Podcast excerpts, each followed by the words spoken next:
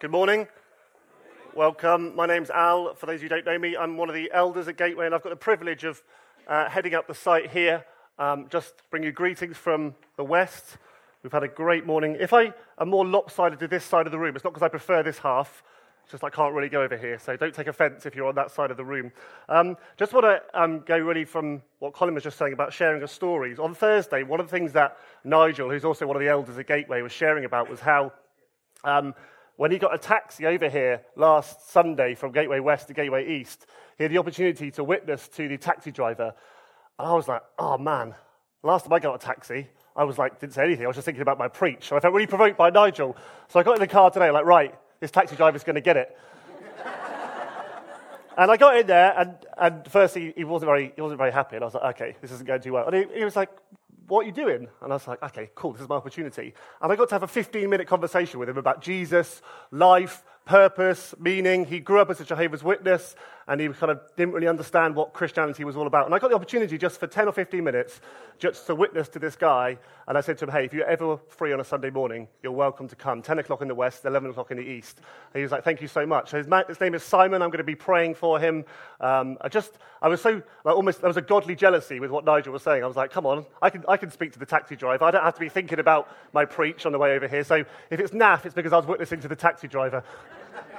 That's my, that's my get out clause. But anyway, it genuinely, like, this is something that feels like God has gripped our heart with as a leadership team. That actually we're to be kingdom bringers wherever we find ourselves.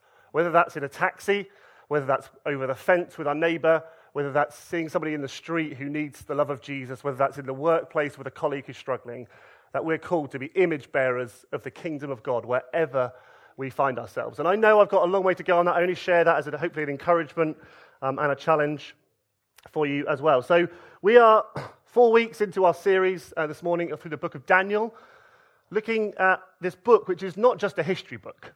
I'll just say that. It's not a history book. It's written to show us how to hold on to the reality of Christ in challenging and turbulent circumstances. Both corporately in the world, but also personally when there are challenges in our life. How do we hold firm to God and who He is. And so far through the book of Daniel, we've seen in Daniel chapter 1, Colin talked about the fact that God is sovereign over the affairs of this world. And He's sovereign over the affairs of our lives, even when it looks like things are out of control. And it, God, how can you be in control in Yemen? It's like, no, God says, I am in control, I am sovereign, and you're called to be faithful. And then in Daniel chapter 2, we see the fact that God opens um, Nebuchadnezzar's eyes through, the, through his vision and his dream about this coming kingdom which is going to fill the whole earth, which is the kingdom of Jesus Christ. And then last week, Nigel took us through Daniel 3, which is all about you know, the fiery furnace. Daniel 3 is not just about a fiery furnace, it's about how do we live out lives faithful to God in the midst of challenges, in the midst of suffering, and how do we remain faithful to the King of Kings. And today we're turning our attention to Daniel 4, which is written by King Nebuchadnezzar himself. He authored this chapter. The king of Babylon has got a chapter in the Bible. Let me just pray and then we'll get going. So, Heavenly Father, I want to just thank you for, for what you're doing amongst us as your people. Lord, I want to pray, would you continue to stir us? Would you continue to reveal yourself to us through this book? I want to thank you, Lord, for the challenges so far of the call to be faithful. And I want to pray this morning as we look through Daniel 4 and this strange occurrence of events, Lord, that happened to Nebuchadnezzar. I pray that you would humble our hearts before you. You would help us to realize, Lord, who we are before you, and that would cause worship to rise up inside of us, Lord God. Lord, I want to ask for attentive ears to hear. I ask that you would anoint what I am saying, Lord. Lord, that it would be your words through me, Lord God. I pray that in Jesus' name. Amen. So we see in the beginning of Daniel chapter 4, Nebuchadnezzar writes this praise to God, if you like. He says, How great are his signs, how mighty his wonders. His kingdom is an everlasting kingdom, and his dominion endures from generation to generation. And it can be easy to think at this point that Nebuchadnezzar has softened his heart toward God because of what he had seen. But the reality is, his heart was just as hardened toward the living God as it had been all the way through. He just said, Well, uh, because I've seen the power of God, maybe if I don't worship the golden image, maybe if I just say a few prayers to this other God, then maybe something will happen. But his heart had not been changed. We'll see that he's a man who's just as proud at the beginning of chapter 4 as he is right the way through chapter 2 and chapter 3. We get this narrative. He, he says he's at ease and he's prospering in his palace in verse 3, is what it says. But then he has another dream that terrifies him. It alarms him. And yet again, as in, as in chapter 2, he calls his enchanters, his so called magicians, his so called gurus, if you like, and he says, Hey guys, can you interpret this dream for me? And they look at him like, No idea. And so he remembers, he says, Ah, I remember what happened before. I called Daniel. The Spirit of the Holy God is in Daniel. I'm going to call him and see if he can interpret this dream. And he calls Daniel to the palace and he says, Daniel, I know that you can interpret this dream. And Daniel says, Tell me the dream. And he says, I saw this dream of this tree in a field, and it's a tree that grows up and up and up to the highest part of the heaven, and it extends outwards, and its leaves are bountiful, and its fruit is plenty, and it provides shade for the beasts of the field. It provides shelter for the birds to live in. It, all flesh is fed from this giant tree whose dominion extends through the whole of the earth. And he sees this tree, and then he sees it. His next, next part of the dream is he says it gets cut down to the stump. This mighty tree is cut down to a stump. And it's wrapped in bronze and iron. And it says, it goes on to say, then it becomes like that of a beast for seven periods of time. The watcher, the Holy One, chops down the tree, leaves it as a stump, and it almost becomes like a beast of the field for seven periods of time. And in verse 17, it says this The sentence is by the decree of the watchers, the decision by the word of the holy ones, to the end that the living may know that the Most High rules the kingdom of men and gives it to whom he will and sets it over the lowliest of men. He's like, This dream is going to happen because the kingdom, of, the kingdom is being handed over to the lowliest of men. We see in chapter 7 who the lowliest of men is. It's Jesus Christ, who went low, who humbled himself to the point of death, even to the point of death. And therefore, God exalted him. He is the lowliest of men that is referred to in here. And he, he said to Nebuchadnezzar, You think you're something, but actually, I'm going to give over the kingdom. The kingdom is actually belongs to the lowliest of men. It belongs to God, belongs to Jesus Christ. We're going to pick up the narrative in verse 22. It's going to come up on the screen. says this Your majesty, you are that tree.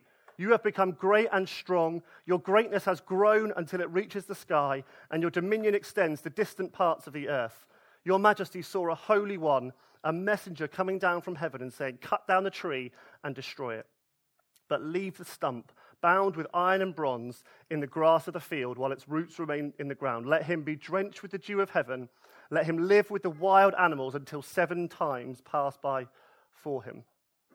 This is the interpretation, Your Majesty, and this is the decree that the Most High has issued against my Lord the King. You will be driven away from people and will live with the wild animals. You will eat grass like the ox and be drenched with the dew of heaven. Seven times will pass by for you until you acknowledge that the Most High is sovereign over all kingdoms on earth and gives them to anyone he wishes. The command to leave the stump of the tree with its roots means that your kingdom will be restored to you when you acknowledge that heaven rules. Therefore, your majesty, be pleased to accept my advice, renounce your sins by doing what is right, and your wickedness by being kind to the oppressed. It may be that then your prosperity will continue. All this happened to King Nebuchadnezzar. Twelve months later, as the king was walking on the roof of the royal palace of Babylon, he said, Is not this the great Babylon? I have built as the royal residence by my mighty power and for the glory of my majesty.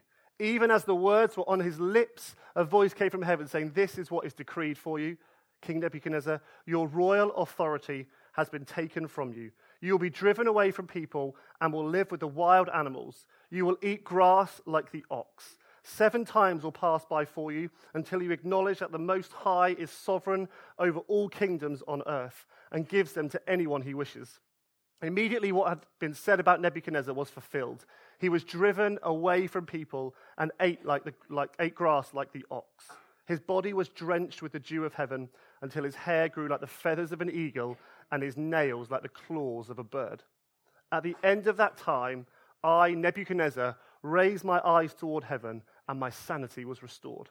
Then I praised the Most High. I honored and glorified him who lives forever. His dominion is an eternal dominion. His kingdom endures from generation to generation.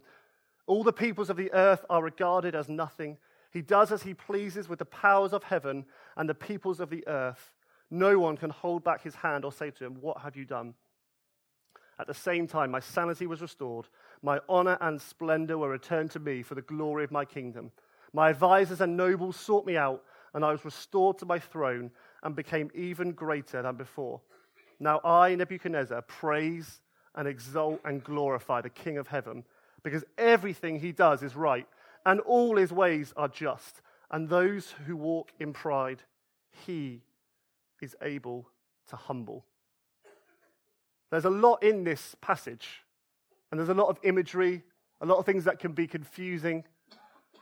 But the thread, the message, the theme through chapter 4 is this verse 37 those who walk in pride, he is able to humble. Nebuchadnezzar learns what humility is like when he worships, when he gives his heart to the living God, God most high. John Piper puts it like this God takes Nebuchadnezzar from the pride of self to the praise of God through the valley of humiliation. And that's the message in the thread here. God wants to humble our hearts before him.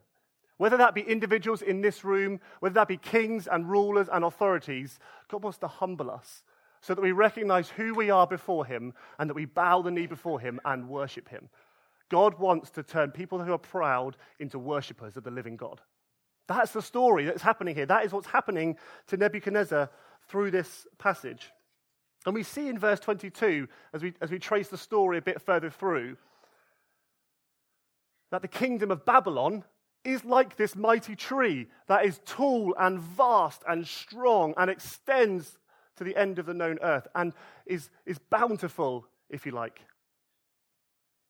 And Nebuchadnezzar, who was a renowned king, considered to be a military genius, a political mastermind, he was a strong king. But God tells him, He says, You're proud, King Nebuchadnezzar. And I'm warning you that I'm going to cut you down like a tree, and you're going to become like an animal for seven periods of time, which is, a, some say seven months, some say seven seasons, some say seven years, for a period of time until you bow the knee and you surrender everything to me, God Most High. He wants King Nebuchadnezzar as a worshiper. You see, King Nebuchadnezzar in his heart thought he was more than just a man. He thought he was God over the world. And God says, You think you're God? I'm going to show you who is the master of the universe. The living God, God Most High, is the master of the universe. But even in the midst of this dream and this interpretation, Daniel says, Nebuchadnezzar, if you turn your heart toward God, verse 27, he says this Let my counsel be acceptable to you. Break off your sins by practicing righteousness and your iniquities by showing mercy to the oppressed, that there may perhaps be a lengthening of your prosperity. Even in the, in the midst of this coming judgment on Nebuchadnezzar for his proud heart, God says, Hey, would you turn to me now? Would you turn to me now? He says, The grace is on offer now for you to respond and turn your heart toward me. But we see Nebuchadnezzar, his heart doesn't respond to these warnings. His heart hasn't responded to the warnings of chapter 2 about the coming kingdom. His heart didn't respond even to seeing Jesus in the fiery furnace in chapter 3. His heart doesn't respond to this warning. And he says in verse 30, Is this not Babylon, which I have built for my mighty power as a royal residence and for the glory of my majesty. Despite all the dreams and all the warnings, King Nebuchadnezzar's heart, he thinks everything he has is by him and for him. The Bible tells us that everything was created by God and for God. Colossians chapter 1, created by God, by Jesus, for Jesus, and through Jesus. Nebuchadnezzar thinks that he is like a God he thinks that he is so important, and so he thinks he's the master of the universe. And God comes and says, No, let me show you that I really am the master of the universe. And in Nebuchadnezzar's case, it takes him to go lower than a human almost, for him to realize who he is before a mighty God, who he is before a holy God, Jesus Christ. You see, he's standing on the rooftop despite all these warnings, full of pride, and he's puffed up, and he says, Look at my kingdom. Isn't it marvelous? Isn't it wonderful? Look at what I have built. And God says, You missed the picture. Look at my kingdom, which extends from generation to generation and endures forever and goes on and on and on. That is the true kingdom. Your kingdom, Nebuchadnezzar, is not the true kingdom. You might think it is, And he says, No, let me show you. I'm going to show you that my kingdom is the true kingdom. And the reality is, for everybody in this room to some extent, pride is an issue before God. Pride is an issue before God. And it's not just limited to people that are rich and powerful who look at their achievements and go, hey, look at what I've achieved. You may be here this morning and feel totally broken and crushed, yet pride is the driving force behind everything that you do. You may be searching to be valued by others because actually underlying it, you, re- you don't realize that it's only God that can bring you true value and true worth and true reason. You see, sometimes pride is very obvious to spot. And sometimes it's very subtle, and we have to look in our hearts and say, What is going on? But verse 30 gives us the clue about what pride is. It's about where we seek glory for ourselves, for my glory. And you see, let me just tell you how this works out in my own life, the battle I have with pride. The biggest challenge I have is the seeking the approval of others.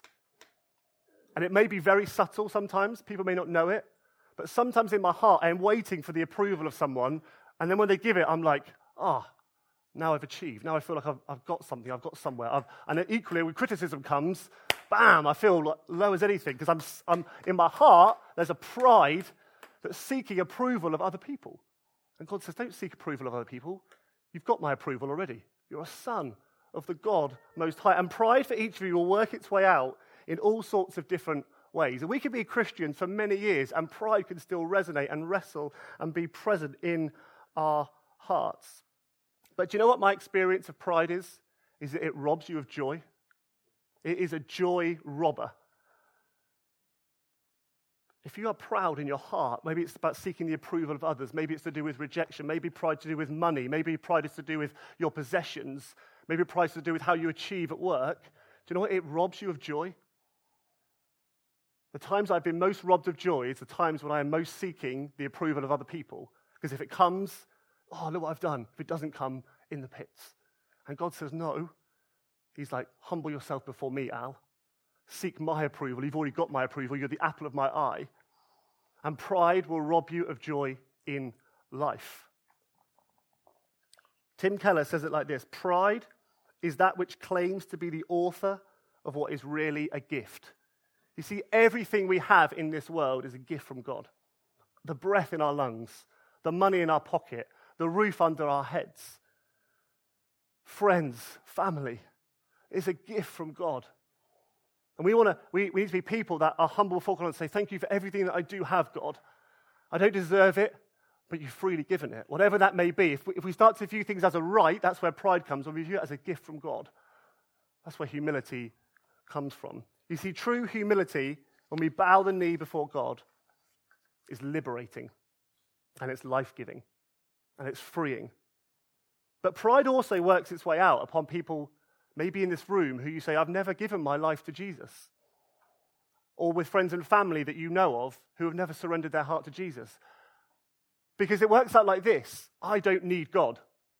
In fact, the taxi driver I was just talking to, I don't need God really. I, might, I know about a God, but I don't need him in my life. I'm not one of those people that needs him. And Nebuchadnezzar, the king who has everything there is to have money, power, fame, he had no need, he thought, for God. And God says, I'm going to show you how desperately you are in need of me. And despite the fact that Nebuchadnezzar has everything, he has this dream that terrifies and alarms him. You see, no matter how many empires you hold in your life, it's never enough to satisfy the deep craving in our heart for true love true reasoning, true life, and true joy, which only comes from knowing Jesus Christ. And maybe you're here this morning, you've never given your heart to Jesus. I would love to talk to you afterwards about what it looks like to bow the knee before God Most High, knowing that's where true life and true reasoning comes from. But as Nebuchadnezzar speaks these words in verse 30, look at what I have done, the promise that God says is going to happen happens to him. And we see in verse 33 this terrifying description that he looks and looks like an animal for seven years, maybe seven months or seven seasons. And actually, if you think about that, the language here is shocking and the imagery is quite offensive. If you're not kind of thinking, what is that and how does that work out? Probably you're not really engaging. He makes, he's like an animal for a period of time. Why does God do this? God is saying to him, Look, all that you are, Nebuchadnezzar, you think you're bigger than me. All that you are, even your ability to think and your kingdom and your power is from me and for me, not for your glory. Even your ability to think like a man is not for yourself, it's for my glory. And I can take it away, he says. God says in Daniel 2, I establish and I remove kings. You see, it's a long way down from being a king of the, one of the largest kingdoms ever to be experienced in the world to a beast of the field. And what he's saying is that pride almost defaces who you are before God. Pride defaces your humanity, if you like. You become less than a man almost when you're full of pride, like Nebuchadnezzar is. And because Nebuchadnezzar aspired to be like a god, he says, I'm going to make you less than a man. Because you aspire to be more than just a man, I'm going to make you less than a man until you humble yourself and bow the knee and surrender yourself before the living God. And God is saying to Nebuchadnezzar, the whole point, the whole imagery here is to show us that actually he's saying, You think you're the master, but no, you're not the master. Don't overinflate who you are before me. Yes, you're valued and loved, but you think you are somehow, everything is for you and for your glory. And he's like, No, let me show you. It's actually, that's the wrong way around. Everything is for Jesus' glory and Jesus' kingdom, and all of life is a, is a gift from him. And he says, I'm going to use this episode in Nebuchadnezzar's life to show that is happening. But at the end of the days, we see this wonderful restoration and surrendering of Nebuchadnezzar's heart to the living God. We see him, rather than in verse 3, where he just confesses with his lips, his heart is radically changed to become a worshiper of the Most High God. A hardened man who was far from the living God He's brought to his knees before God and he says, I worship the God most high. I worship the living God. This is one of the great prayers of the Bible that Nebuchadnezzar prays. At the end of the days, Nebuchadnezzar, I, Nebuchadnezzar, lifted my eyes to heaven and my reason returned to me. Just want to pause there a minute. Our culture thinks that true reasoning comes from rationalizing, arguing, knowledge, intellect. True knowledge, true reasoning, true life only comes by looking your eyes to heaven and acknowledging God, acknowledging Jesus Christ. That's where reason really comes from. And his reason is his true reasoning is only restored when he looks to the heavens and he sees God. My reason returned to me, and I blessed the Most High and praised and honored him who lives forever. For his dominion is an everlasting dominion, for his kingdom endures from generation to generation. He said that already in verse 3 with his lips. He's now saying it with his heart. And his lesson he's come to realize is this all the inhabitants of the earth are accounted as nothing before a holy, vast God. And he does according to his will among the host of heaven and among the inhabitants of the earth. And none can stay his hand or say to him, What have you done? And then it says his kingdom is restored to him as was promised. And it says this at the end Now I, Nebuchadnezzar, what a wonderful moment this is in this man's life. What a wonderful moment in this man's life where he's bowing the knee before God. He says, I praise and extol and honor the King of heaven. That's what God wants to do with each of us this morning. He wants us to be people that bow the knee and praise and extol and honor the King of heaven.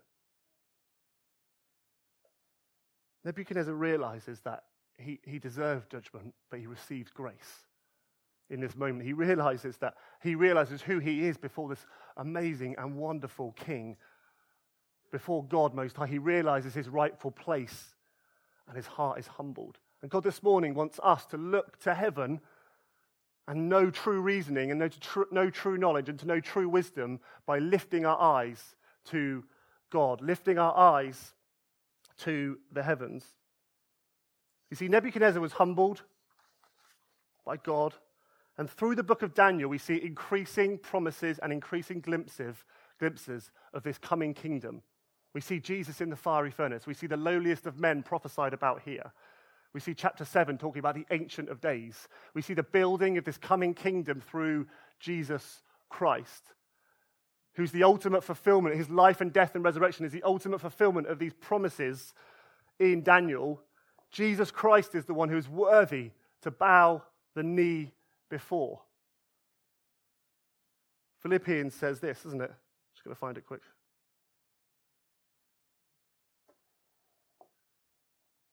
He made himself nothing, this is Jesus, taking on the form of a servant, being born in the likeness of men, and being found in human form, he humbled himself by becoming obedient to the point of death, even death on a cross. Therefore, God has highly exalted him and bestowed upon him the name that is above every other name, so that at the name of Jesus, every knee should bow. That's the call this morning, is that every knee should bow before Jesus Christ. And just to help us respond to this, there are two things I would love us just to take away from this, to pray into now, and to take away and think about in groups or over Sunday lunch. First one is this only Jesus can heal and restore. That's the message here. True life, true knowledge, true wisdom, true insight, true joy. Restoration from a proud heart only comes when Jesus does it. Jesus has to do it. There's this wonderful story, isn't there, in the books of Narnia, The Voyage of the Dawn Treader. We meet this little boy, Eustace Scrubb, who's a proud little boy. And he's a greedy little boy. And he, he separates himself off from his friends. And he goes and he encounters a dying dragon. And, and when the dragon is dead, he, he, he goes into the lair of the dragon and he sees this treasure. He sees this money. He sees this and he's like, wow, when will my friends all see this, what are they going to think about me? His heart is full of pride in that moment. His heart is full of greed in that moment. And he, he goes to sleep proud as anything with what he's got. Won't people be super impressed by what I've got? And he wakes up and he finds himself as a dragon, in the form of a dragon. And he meets this Christ like figure in, in the Narnia books called Aslan the lion. And Aslan says, Come with me. And he takes him to this nearby well. And Eustace, the dragon, starts to, he starts to scratch off a layer of himself. He says, If I can scratch off a layer, maybe I won't be a dragon anymore. And then he, he gets into the water. He's like, oh, a layer's gone. He looks down and he's still a dragon. And he does it again. He scratches off another layer. he says, I'm still a dragon. And he looks at Aslan, and Aslan says to him, You have to let me undress you. You have to let me do it. And he humbles himself before Aslan, and Aslan, with one mighty swipe, takes his claws to Eustace, and the dragon comes peeled off. And he takes him and he dresses him in new clothing. You have to let Jesus do it. You may be here this morning and you may be far from God. You may never have given your life to Him.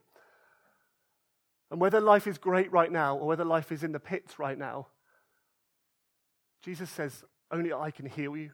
Only I can heal you. You've got to let me do it. Or maybe you're here this morning and, and you are a Christian. You know Jesus, but you know there's pride in your life. You know how you think about your money or your home or your social status or seeking the approval of others or fearing being rejected. And you're trying, like Eustace, to scratch off the dragon layer. Can I get, can I get rid of it? Jesus says, You can't do that. You've got to let me in. You've got to let me in. Only I can heal. Only I can restore. Only by knowing me does true reasoning come. And this imagery from this story in, in Narnia is so helpful because so often we think if I could just peel back this layer, of guilt or shame or my past or fear, maybe then. And God says, No, you've got to let me in. You've got to let me in. You've got to let me do it. Only I can heal your heart. That's the first thing. The second thing is this. So maybe can I get a band to come up? Is that all right? The second thing is this that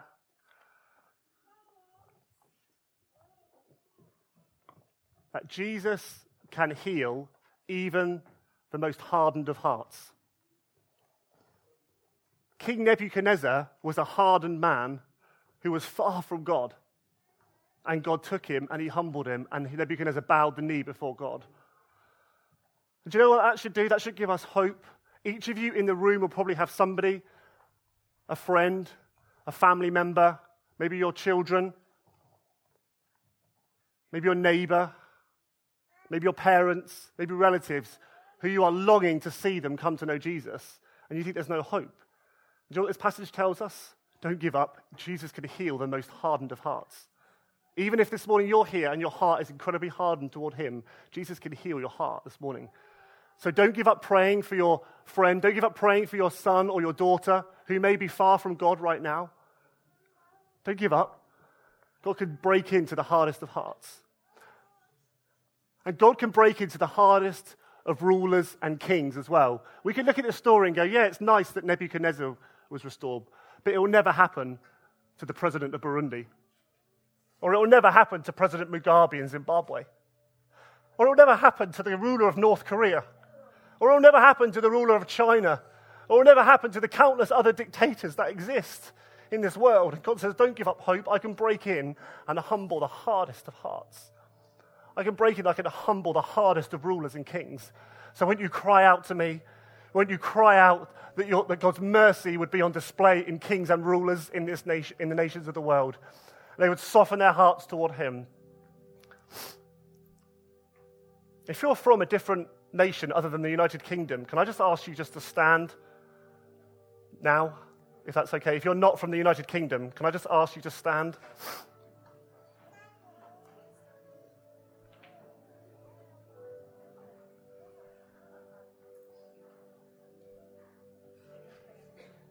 India, Nepal, Nigeria. Where you from? Thailand, Zimbabwe. What other nations are represented in the room? South Africa, Ghana, Kenya. There are nations in this room where God can break in and heal the hardest of rulers. Even Mugabe in Zimbabwe, a hardened man. God, break, in, break into that man's life.